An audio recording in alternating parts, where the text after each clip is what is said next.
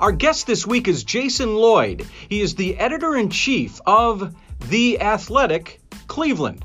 What is The Athletic Cleveland? We will explore that. It is a subscription based sports website that has taken the sports journalism world by storm, and it's happened in a fairly short period of time. He's a former sports writer at your basic newspaper, the traditional print journalism model. And then we talked a bit about how The Athletic has been able to make its way into the digital landscape and be very successful in a short period of time. He covered the Cavaliers for several seasons. He, of course, has worked at the Akron Beacon Journal, the Cleveland Plain Dealer. He is a very solid writer, reporter, and if he reports something, it is absolutely a dead on lock of a story. And now, as the editor in chief of the Athletic Cleveland, he gets to explore various avenues to tell stories behind the scenes about specific aspects of sports. He kind of gets to play in the digital journalistic sandbox, and he does a great job of that. So, we talk about covering LeBron James during LeBron's second stint here in Cleveland with the Cavaliers, and also talk about joining The Athletic and where it is now and where he sees it going in the future. Nice conversation. Thanks very much to Jason for that. And here we go with this week's edition of Telich Talks.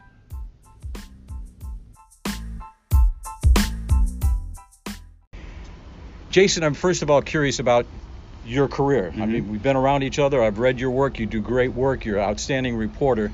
But I want to know about just the kind of the, the genesis of you as a journalist, a young kid. How did that happen? Yeah, it's really funny. In fact, I talked to my son's career day yesterday and went oh. over some of this where I was laughing. They're all getting ready to take the ACT. I've, I've never in my life t- to this day, I never took an ACT or an SAT because I wasn't going to go to college. And here I am. uh, I, you did go to college. I did. I did. Yeah. I, I worked in a factory after high school. I was sick of school, didn't want to go to school. Worked in a factory the summer after graduation. After about three weeks, said, I got to figure out something else. so it's funny. I worked for a, a weekly newspaper in North Ridgeville and they were looking for a high school sports writer, and I had no clips of any kind. I had no, I had no experience. You didn't I, even know how to file a story. No, I didn't know anything. So I watched an Indians game, and Dennis Martinez pitched. This was like 1995. Wow. And I typed up like two stories, which I would love to see today how awful they were. You don't have them. No, I don't have them. They're burned. They're long gone.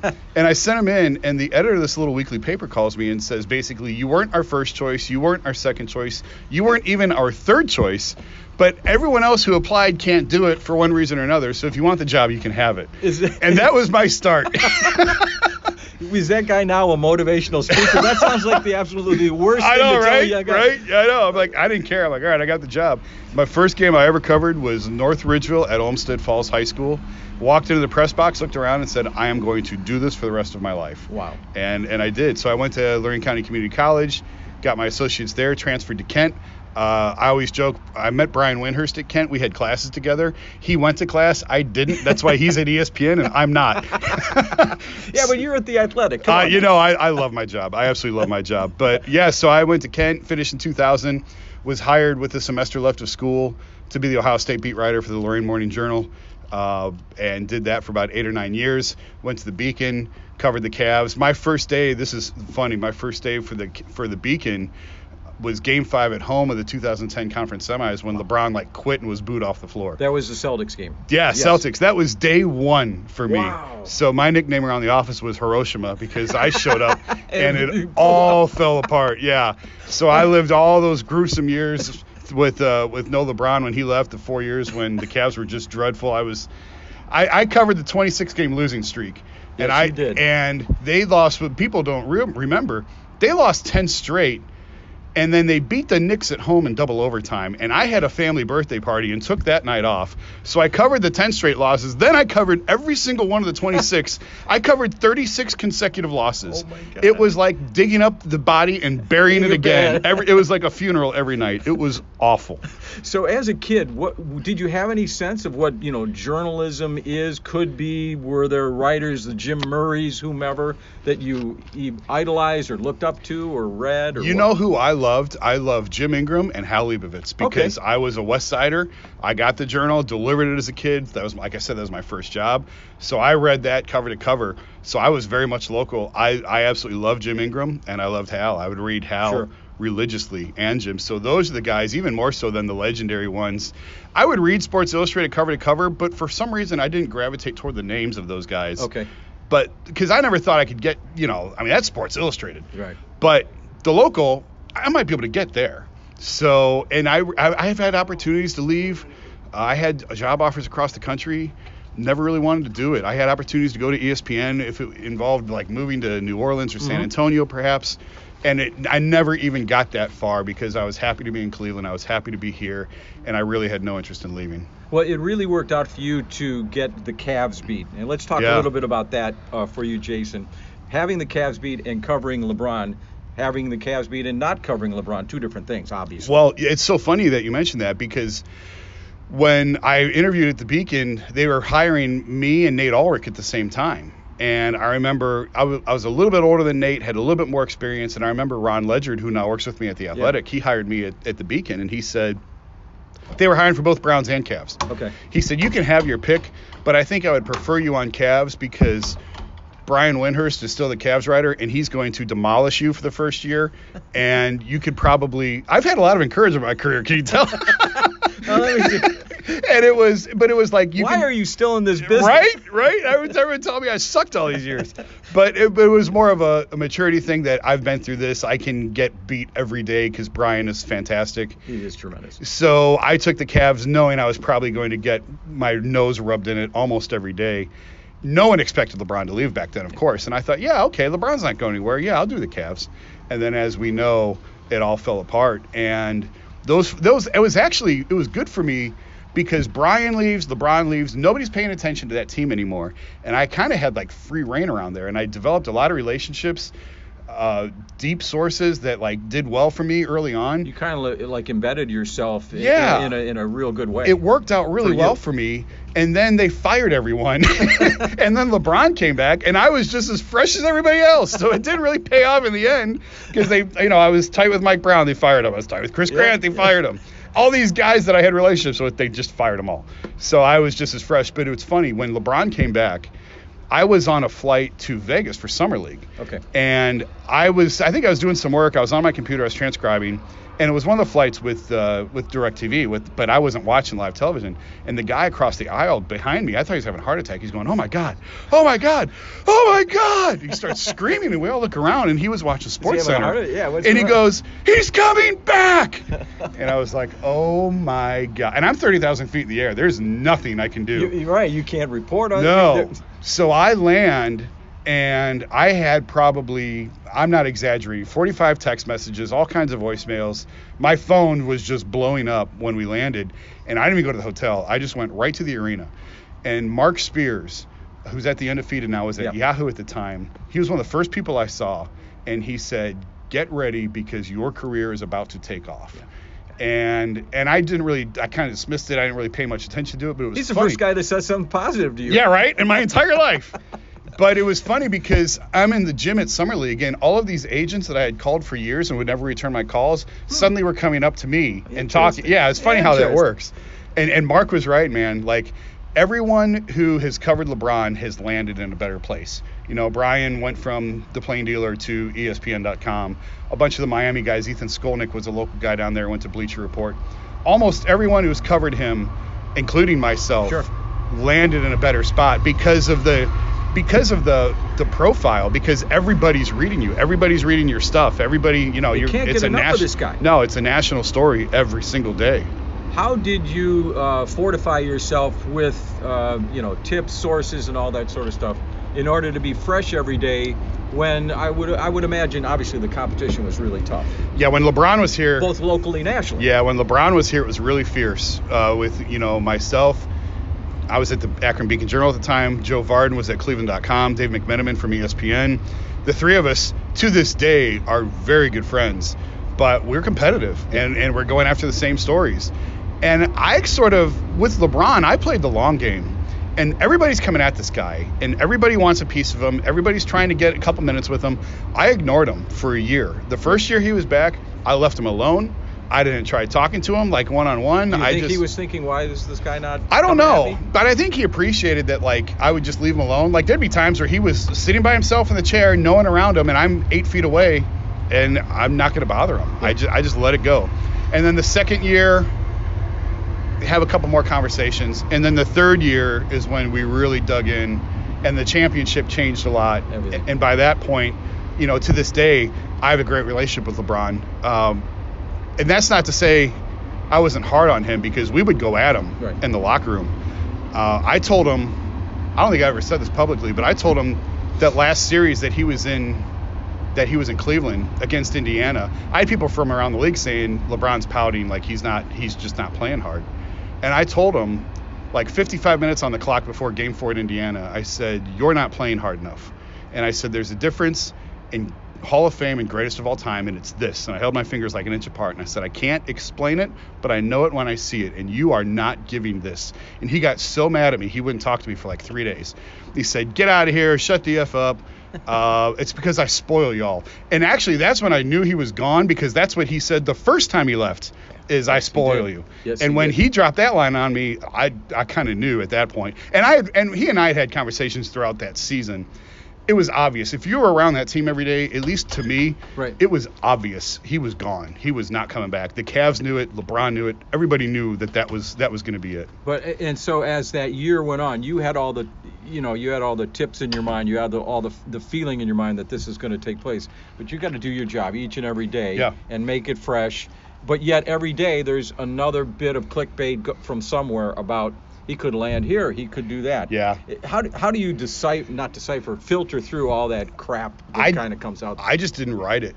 Like all the stuff about could he go here, could he go there, I didn't write any of that. The only thing I wrote was one day it was a morning shoot around. We were on the road somewhere, and I said, and I asked, it was just he and I, and I said, hey, is three teams too many?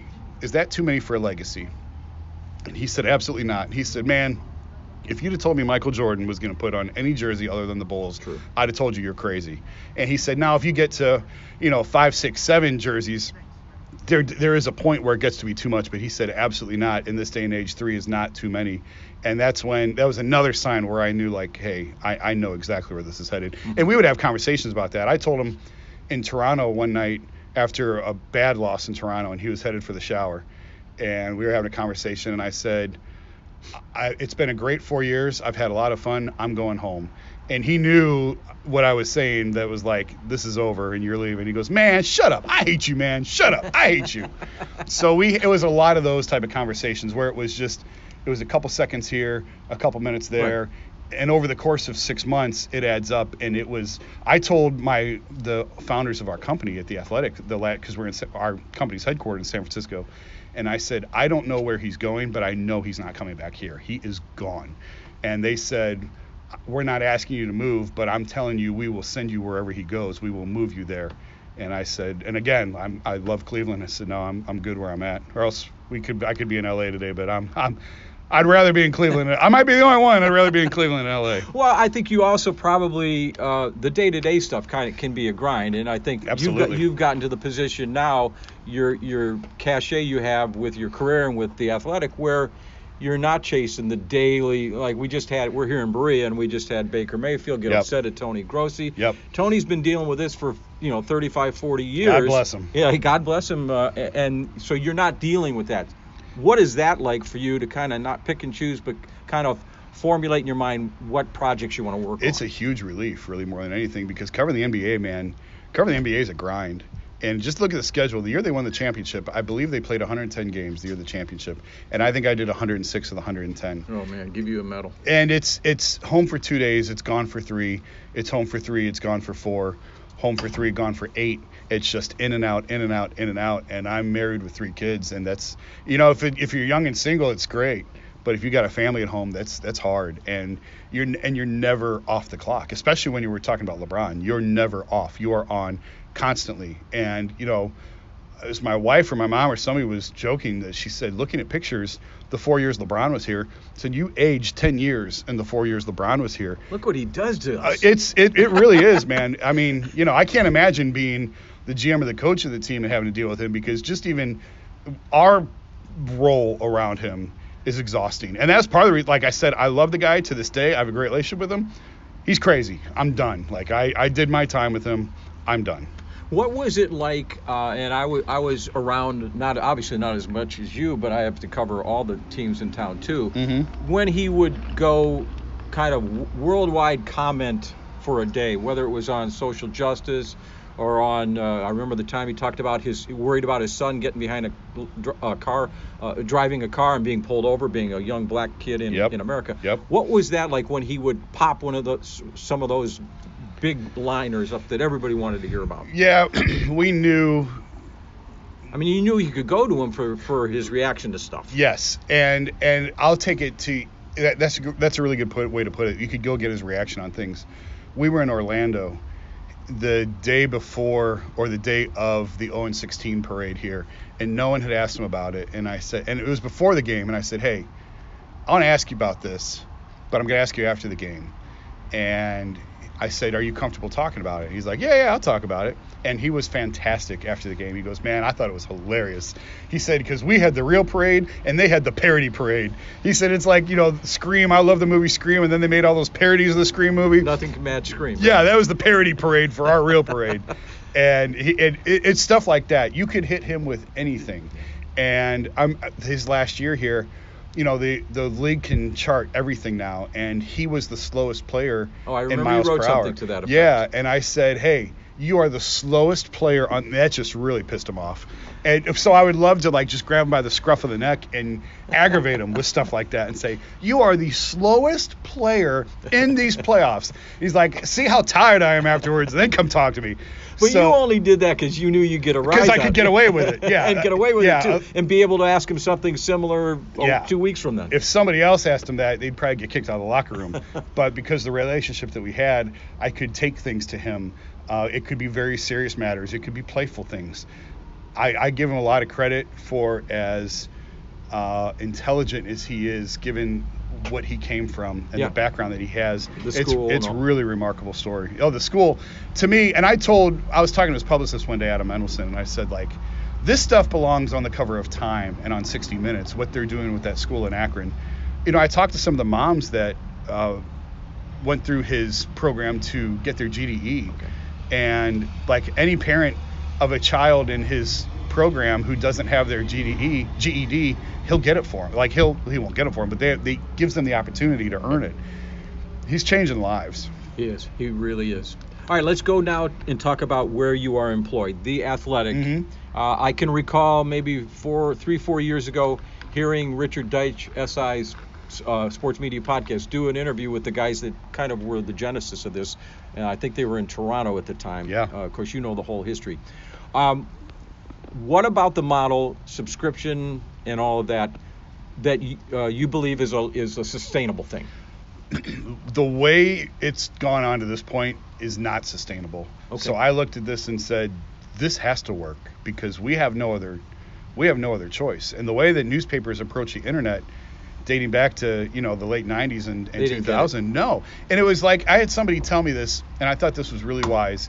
It's like you could go buy a newspaper off the newspaper stand or you can get it for free on the internet. It's Yeah. like you can go buy a bottle of beer or you can get the can for free. Right. So what are you going to do? Right. And and newspapers have just never been able to figure out how to monetize uh, the internet. And I say that with like a broken heart because I'm a newspaper guy. Right. Like I, you know, I spent 20 years in newspapers.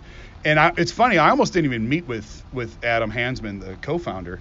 And they had been after me for a few months, and I was kind of ignoring them. I, I took to, I took one of their calls, and again, Brian Windhorst and I were driving back from Sacramento to San Francisco, and this was this was probably J- uh, January. It was January of 2017. We were out on a West Coast trip. It was Martin Luther King weekend, and we were talking about our books. He had a book coming out on the Cavs championship. I had a book coming out, and we are kind of comparing notes. And we pulled into the lobby of the Marriott in San Francisco, and I said, "Hey, by the way." Have you heard anything about this company called The Athletic? And he- had never heard of it. I'd never heard of it. Tim Bontemps from the Washington Post was in the car. He'd never heard of it. And I said, they're they're like trying to talk to me, but I don't think I'm going to meet with them. And Brian's like, we've been in the car for an hour and a half, and you wait until now to bring this up. Meet with them. What do you have to lose? Just meet with them. And I was like, you know what? You're right. Okay, I'll meet with them. Brian Windhorst, career counselor. Exactly. and so I emailed Adam, and I was like, okay, um, you know, we set up this meeting to go to a Starbucks around the corner from where the Cavs are practicing. I'm in my head, uh, you got 15 minutes. Like, I'll hear you out. Two and a half hours later, we were still sitting in Starbucks, and I walked out going, I'm actually going to do this. I'm going to make the biggest drastic career jump. And a lot of people thought it was career suicide. Like, it was almost like an intervention. People in the industry saying, like, what are you doing? Like, but you were throwing your career what away. was going on around them in Yeah, know, but the no one, and no one had ever heard of the Athletic. No one, no one knew anything about this. Nobody knew what it was. It was in, it launched in Chicago. The second market was Toronto. We were the third market. Cleveland was the third market. So nobody knew other than it was a paywall. That's all anybody knew. And, and paywalls to that point were like nobody who who's gonna subscribe for news? Nobody's gonna do that when I have a Twitter account. and and so the approach that we've taken obviously is, is try to be very different from what you get Right. for free because why would you pay for what you could get for free? So we try and make it a little bit more, a little deeper, a little bit more well reported. We're, we're not going to bombard you with 15 stories a day. We may have one or two Brown stories, and that's it. Uh, but hopefully they're well sourced, they're thoughtful, they're well reported, and there's a little bit more meat to it. And it seems like from those first three markets, Cleveland being the third, it's just from that point, it was like a mushroom cloud. It's Yeah. just blown up. How many markets is it in now, Jace? Over 45 markets across three countries. We're in the U.S., Canada, and Europe. Uh, we have offices in San Francisco, New York, and London. And it's uh, when when we launched Cleveland March 1st of 2017. I was in Boston the, the, the morning we pressed go on the site, and Adam Hansmann and Alex Mather, the co-founders, told me by the end of the year, everybody's going to know about us. Everybody's going to know who we are. We are going to be everywhere and they were right. They have delivered on everything that they have ever promised me. Like they have, they have, they've come through on it. I have nothing but high praise for them, for the company. It's a great place to work. I love the staff that we've assembled, and uh, you know, I, I hope that's where I retire from. Mhm. Do you, uh, uh, knowing that young people have grown up on the internet and they've gotten stuff for free that's in Mhm. their DNA, you know, are they the toughest one to kind of convince that you can spend a few bucks, you're going to get some quality, as opposed to the older folks who've had half their life there Right. was no internet? Actually, the younger crowd has not been as tough to crack as I Okay. thought because they're used to paying for Spotify, they're used to paying for Netflix, they're used to paying for content. So if it's something, the the, the bigger problem we have with the younger generation is YouTube Okay. and just you know again I was at my son's career day and they're all they're getting all their news on Instagram and YouTube. So it but people who enjoy to read who who enjoy like sitting down and spending 15 minutes reading a story, 20 minutes reading a story, we have gotten rave reviews. Our renewal rate, our first year in Cleveland from year one to year two was over 90%, which is unheard of in this model. Um, our as a as a company as a whole now that we've been around for a few years, we're still over 80%. Subs are up over 600,000. The projections were to hit a million by the end of the year. I don't know that we'll get there or not. And they were talking a million last year, and I was like, boy, that's awfully aggressive. And Adam told me, okay, and if we don't get there, so what? If we have 800,000, so You what? got- you that's still really good. 800,000, Yeah. So my whole thought in going there was, I thought we were all going to trend this way eventually with paywalls and subscription Yeah. sites and everything else. And we would be so far ahead of the field by the time everyone else came out that we would have the field lapped. And and I don't worry anymore. I used to worry all the time. Like I, you know, I signed a, a two-year deal when we first launched. It's like I, I could be driving an Uber in two years. I, I don't know. I don't know if this if this is going to work or not. And I don't worry about that anymore. We we are going to make it. And I, I think a lot of people still expect us to fail. I think some people kind of root for us to fail because of some of the stuff that's come out at times. We're not going anywhere. We're going to be around for a long time. And you're getting to the point now where when news is broken, there are times where you might see the crawl on the bottom end of ESPN or a Fox Sports or whatever. The the athletics so and so reports. Yeah. And that's how you get that cachet, right? That that, that yeah. credibility. Ken Rosenthal joining us was the was like rocket fuel Okay. to, to the entire company. When Ken came on, Ken's fantastic He is. in, in baseball, and he kind of had a little loophole in his contract. Ken was a Fox employee, but there was nothing in his contract about his writing. It was only for TV. So when Fox Sports did away with all the writing and, and, and went yeah, to video, video stuff. yeah, then it became he was a free agent, and it be you know like they just picked him up off the street. It was it was so easy to do, and, and Peter Gammons, another great baseball writer, and just picked him up off the street. He was a free agent. So hockey hockey was actually our biggest kind of engine when we first started because there's such a lack of hockey coverage out there that hockey fans gravitated to us instantly. So we built a really strong, a really strong base Cool. off our hockey. And then when Ken came on, it elevated baseball to a whole other level. And then we got Shams on NBA. He's tremendous. Yeah. So they've got some big name newsbreakers out there, uh, some really well known personalities. And it's I have it's been it's it's not company speak. It's been a fantastic ride. Congratulations to you. Thank you so much.